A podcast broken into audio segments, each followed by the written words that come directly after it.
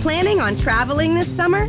Make saving at the pump part of your plans with two times the fuel points from Harris Teeter. It's easy. Download your eVIC coupon, and for every dollar you spend with your VIC card, you'll get two fuel points. That's up to $1 per gallon on quality fuel at participating BP and Harris Teeter fuel centers. Download your eVIC coupon today and save money at the pump all summer long with eVIC and Harris Teeter fuel points.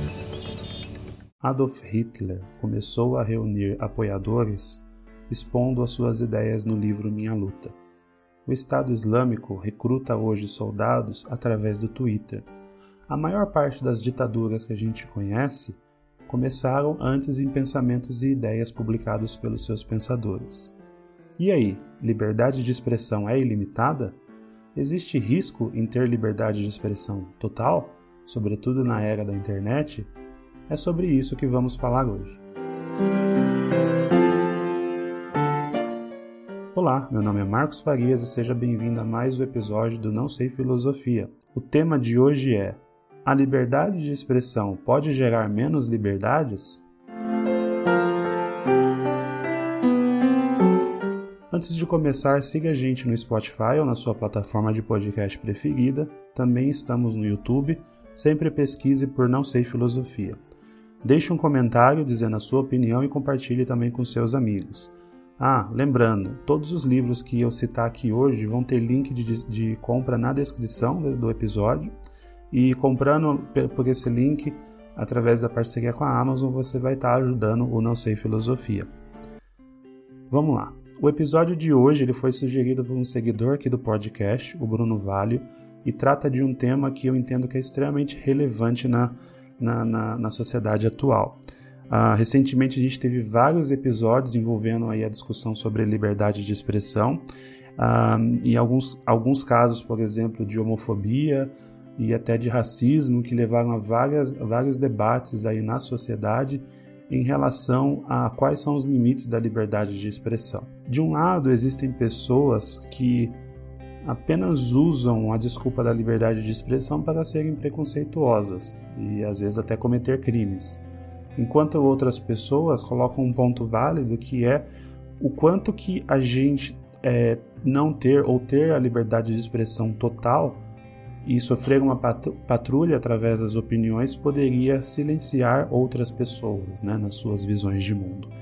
Eu já adianto que esse é um tema polêmico, eu não vou analisar os casos recentes em si, que eu acho que cada um tem uma particularidade, mas a ideia é focar na discussão filosófica e gerar um pouco de, de algumas provocações para a gente entender essa questão através de até de alguns exemplos históricos.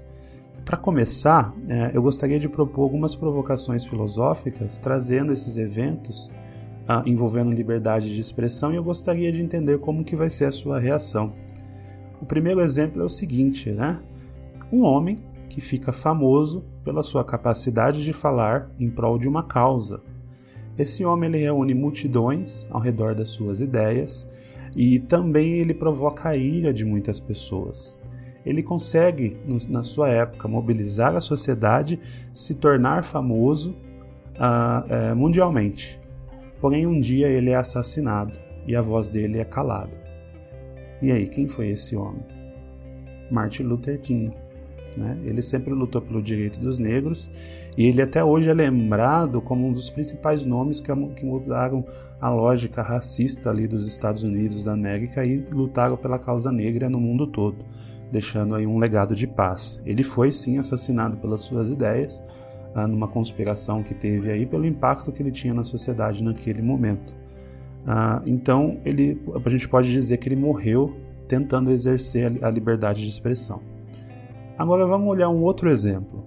Um homem lutou numa guerra defendendo seu país. Depois disso, ele é preso por posições políticas uh, e na cadeia ele resolve escrever um livro um, com as suas ideias e publica essas ideias. Muitas pessoas gostam das suas ideias e começam a apoiar a partir daí. E aí, você acha que um homem ele deve ser livre para escrever as suas ideias num livro? E se eu disser que esse homem foi Adolf Hitler e que dentro do livro que ele escreveu chamado Minha Luta, ou Mein Kampf em alemão, Uh, ele falava da superioridade da raça ariana e de como que eliminar os judeus ou outras raças minoritárias, consideradas por ele minoritárias, poderiam levar a glória do povo alemão. Então aí a gente acaba tendo um paradoxo. É, caçar a liberdade de Hitler poderia, por exemplo, ter evitado o Holocausto? Então é uma discussão que é extremamente importante porque Naquele momento, ele expressa as ideias dele através de um livro. Uh, são ideias radicais, que talvez no primeiro momento nem tenha sido levado a sério, mas a gente observa que todas as ideias que ele colocou lá, ele implementou quando ele conseguiu assumir o governo. Então, obviamente, ali tem todo o contexto histórico, né? não é apenas escrever o livro e assumir, mas o, o, o, as ideias são a base de todo o nazismo por mais malucas e absurdas que elas fossem, em algum momento elas fizeram sentido para aquela sociedade. Então a discussão fica: é, se a gente tivesse é, tirado a liberdade de expressão de Hitler, ou mesmo mantido ele na prisão, ou proibido esse livro de sair, será que nós teríamos o Holocausto? O quanto que isso seria correto e ético? Mas ao mesmo tempo a gente poderia ter evitado milhões de mortes e uma, e a, uma das piores tragédias que o mundo já passou. Né? Então, por isso que é um debate que eu entendo que faz bastante sentido a gente trazer para um contexto como esse. Agora eu vou dar um outro exemplo mais recente. Uma organização religiosa com pensamentos ultraconservadores atrai novos seguidores através de postagens no Twitter. Essa organização se chama Estado Islâmico, que, como todos sabem, ela quer atrair sobretudo os mais jovens, fazendo uma interpretação extrema, radical e até um, em alguns casos eu poderia dizer distorcida, muito distorcida do Islã, e utilizando isso para implementar ataques terroristas e ideias terroristas para poder mostrar o seu, o seu ideal de mundo. Mas e aí, devemos banir eles das, das redes sociais? Na minha opinião, sim. Uh, o crescimento deles implica necessariamente em morte, em terrorismo, em nada de bom sai dali. Agora, e se alguém for a favor, por exemplo, de proibir as postagens do Edir Macedo, né, o líder da Igreja Universal aqui no Brasil? O Macedo, por exemplo, disse na época do coronavírus que não deveríamos ter tanta preocupação, nem se furtar de ir à igreja, ou seja, não deixar de ir à igreja. Seria justo a gente suspender ou, cercear o direito de um líder religioso de expor as suas ideias? né? E, e, o quanto que, como que a gente consegue avaliar se a ideia daquela pessoa é danosa? Então, talvez no caso do Estado Islâmico seja bem claro, né? O que, tem que ser feito. Agora, no caso de um líder religioso, como que a gente pode dizer se a ideia dele está levando a alguém a fazer algo errado? né, né, comparando com esses casos extremos. Né? Isso só mostra como a gente está tratando de um tema complexo e que muita gente se aproveita sim da liberdade de expressão para espalhar suas ideias radicais, que em alguns casos podem se transformar em ações. E talvez o maior perigo que a gente tem quando essas ideias se tornam realidade. Do ponto de vista do pensamento, eu gostaria até de citar um livro que fala bastante sobre o tema. É, o, o, livro, o nome do livro é Sobre a Liberdade. O autor é o John Stuart Mill. Uh, nesse livro, esse filósofo britânico ele fala sobre liberdades, incluindo a liberdade de expressão. Então é um, é um livro aí da, da, que foi lançado por volta ali de 1859. O nome original é On Liberty uh, que a tradução livre seria na liberdade, né? Porém aqui ele está traduzido como sobre a liberdade. E esse autor ele é extremamente favorável a termos a liberdade de expressar as nossas ideias. Então ele discorre ali no livro sobre a liberdade individual, liberdade de expressão e, e, e muitas coisas que na, na, na, própria época não eram tão uh, difundidas, né? A gente está falando ali de, de, de, de, uma época ainda que você tinha diversas é, é, é, atividades no mundo que não eram vistas com, bem, como liberdade, então muitas coisas não poderiam ser faladas, até em termos de democracia, que não existia ainda na época, enfim. Porém, ele propõe que as pessoas tenham é, responsabilidade é, e, e, e, que o limite para essa liberdade de expressão seja a própria lei, né? Então ele trabalha muito com o que ele chama de princípio do dano. Então o que seria esse princípio do dano? Basicamente é um indivíduo ter plena liberdade para agir como ele quiser, desde que as suas ações não prejudiquem outras pessoas. Então a pessoa ela se torna responsável por si e nesse contexto ela sim tem plena liberdade. Um trecho do livro dele que eu gostaria de destacar aqui, ele fala o seguinte: a única parte da conduta de qualquer pessoa pela qual ela responde perante a sociedade é a que diz respeito aos outros. Na parte da sua conduta que apenas diz respeito a si, a sua independência e por direito é, é por direito absoluta sobre si, sobre o seu próprio corpo e a sua própria mente. O indivíduo é soberano. Então ele fala aqui muito dessa questão, né? ele, ele frisa muito que cada pessoa responsável por si é soberana para ter as suas ideias, mas isso não pode invadir a liberdade do outro.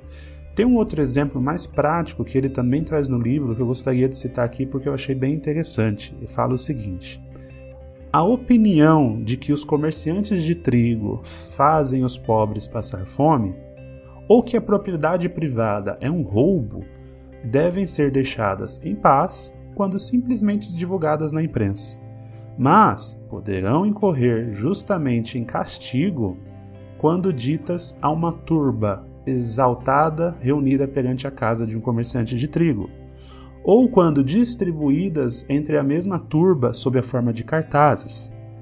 Qualquer tipo de atos que causem dano injustificável a outros podem ser controlados, e nos casos mais importantes precisam absolutamente de ser.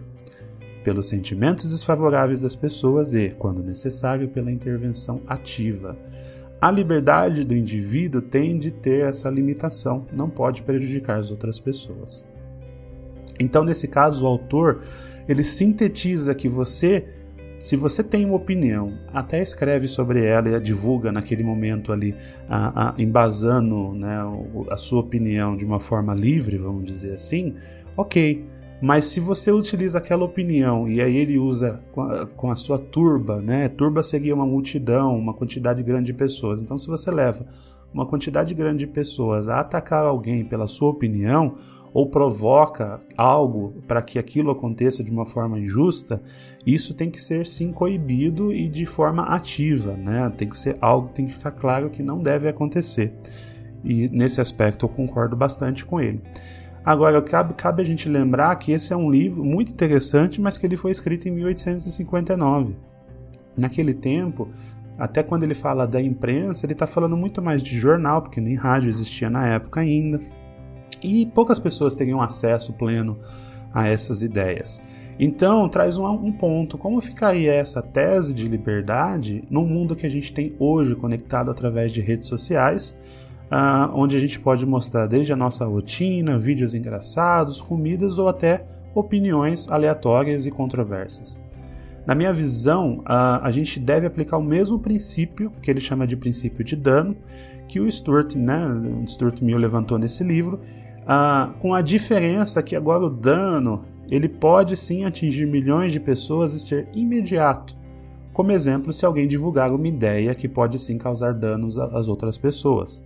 Então, vamos propor algum, algumas reflexões. Imagine se o Hitler tivesse, uh, nos tempos atuais, condições de divulgar suas ideias no Twitter ou no Facebook, ou que ele tivesse grupo de WhatsApp para poder falar o que, que ele pensa.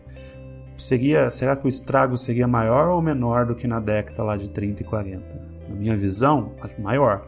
Ele teria muito impacto. A gente percebe hoje que é, ele escrevendo um livro num momento que nem todo mundo tinha acesso e conseguindo ter espaço para expor suas ideias aos poucos durante muitos anos, foi todo estrago. Imagine se ele tivesse condição de imediatamente ele divulgar uma ideia, reunir milhares ou milhões de seguidores e poder é, expandir isso.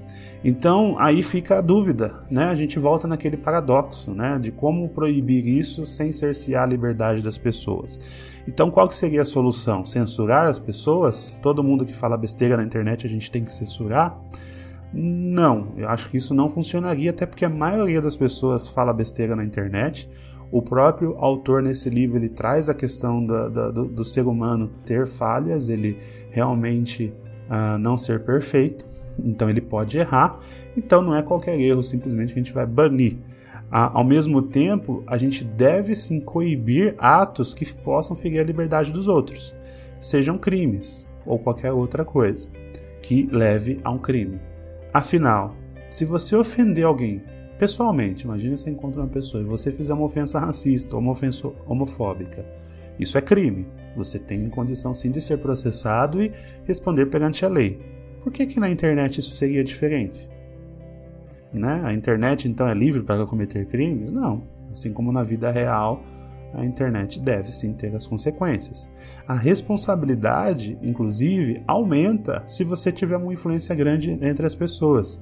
Então, do ponto de vista prático, se você tem um milhão de pessoas, um milhão de pessoas te seguindo, e você inventa uma mentira com alguém, e tem o apoio dos seus seguidores em é, é, dar, uma prospecção e aumentar e, e difundir essa mentira, é, muito provavelmente essa mentira vai ser tomada por verdade, e aí, relembrando o que o Stuart Mill disse no livro, você vai ter o levante de uma multidão para atacar injustamente outra pessoa, ainda que você esteja no conforto da sua casa. Então acho que essa é a grande diferença uh, uh, entre o que ele coloca lá naquela época, que é assim, ah, você vai lá, publica na imprensa, tal, uma opinião, uma opinião divergente, ok. Agora você levantar uma multidão é, é justamente o que acontece na internet. Você vai publica uma opinião e você levanta uma multidão de pessoas, alguns a favor, outros contra, e os que são a favor vão lá atacar aquela outra pessoa. Infelizmente, sempre vão existir pessoas que são aquelas pessoas que têm coragem, vamos dizer assim, de atacar fogo no comerciante, né? relembrando o exemplo do livro que a gente falou agora há pouco. Então, sim, vão existir sempre essas pessoas malucas. Por mais que a sua opinião seja uma opinião inocente, a gente sabe muito bem. Se existiam pessoas que apoiavam Hitler e, e se existem pessoas hoje que se, se aliam ao Estado Islâmico para matar outras pessoas e até morrer por aquela causa, a internet, sim, ela tem, ela é ampla, ela é democrática, ela acessa todas as pessoas. Logo, você tem sim responsabilidade sobre o que você publica. Mas quem vai fiscalizar? Essa é a grande pergunta que todos colocam. Simples. Se eu for na rua agora cometer um crime contra uma outra pessoa, o que, que vai acontecer? Alguém vai me denunciar, pode existir uma prisão ou pode existir um pedido de indenização e vai ter alguém para julgar. Então já existe uma resposta para isso. Não existe aquela, aquele falso, aquela falsa, falso paradoxo. Ah, mas quem vai julgar o que eu digo ou o que eu não digo? E essa pessoa ela é capaz de julgar? Como que ela é capaz de julgar? Baseado no que não é lei. Se existe uma lei contra um crime e está sendo praticado um crime, você vai responder é, é pelo crime ou pela incitação. É, é, óbvio que a justiça é falha e eu sou totalmente favorável a gente levantar a discussão de como definir esses limites no caso, é, por exemplo, da opinião. É, por exemplo, uh, os políticos eles têm imunidade parlamentar. Então, um deputado, por exemplo, ele tem imunidade. O que, que significa? Ele pode dar a opinião dele sem sofrer necessariamente algo, algo, uh, algum tipo de censura prévia ah, ou ser processado desde que siga ali alguns parâmetros. E aqui acontece isso, e nos Estados Unidos, por exemplo, isso abrange toda a população e não apenas os políticos. Eu acho que essa é uma medida cabível para exercitar a liberdade de expressão, todo mundo ter direito e não ser, entre aspas, processado ou culpado por qualquer tema. Mas isso é bem diferente de você ter uma opinião racista ou homofóbica e exercer essa opinião na internet. É, é, são mundos diferentes. Talvez aquela opinião racista e homofóbica que você tem, pode ser que para você ela seja, na sua visão, apenas uma opinião e um direito seu, né? Pois talvez você esteja numa posição confortável ah, ah, que não vai passar por uma situação de humilhação, enfim, e você acha que aquilo é só uma opinião e que você está defendendo um direito seu. Mas somente a pessoa que já passou por isso, ou que já sofreu isso na pele, sabe exatamente o sentimento daquilo e como que aquilo pode afetar a vida dela.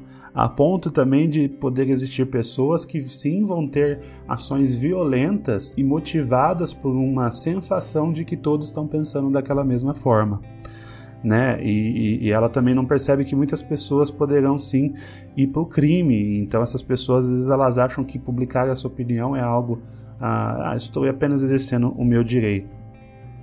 Lembrando, existem pessoas que hoje, não, nessa altura do campeonato, seguem o Estado, o Estado Islâmico, seguem opiniões nazistas. Então, assim, sim, a gente está lidando com esse tipo de conduta.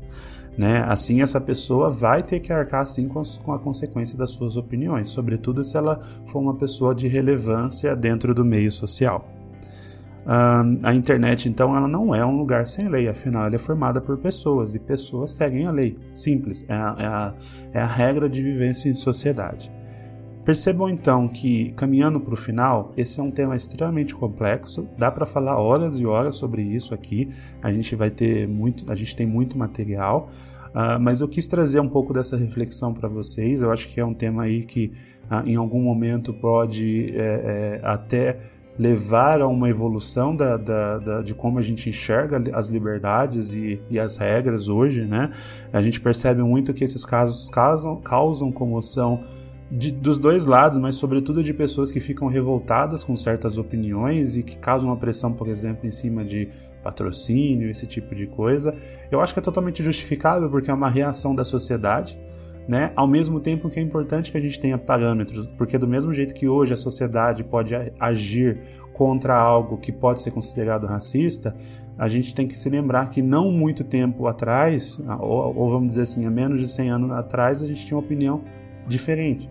E essa opinião nasceu justamente de alguém que foi lá e falou: sim, eu sou racista, sim, eu quero acabar com os judeus ou coisa parecida, como foi o caso de Hitler. Então a gente tem que ficar muito atento a essas opiniões, não no sentido de simplesmente calar as pessoas, mas no sentido de trazer à tona qual o risco que aquilo põe e qual que é a sociedade que a gente quer ter. Então, eu repito de novo o paradoxo: se você pudesse censurar o Hitler, você censuraria ou sabendo de todas as atrocidades que viriam ou não.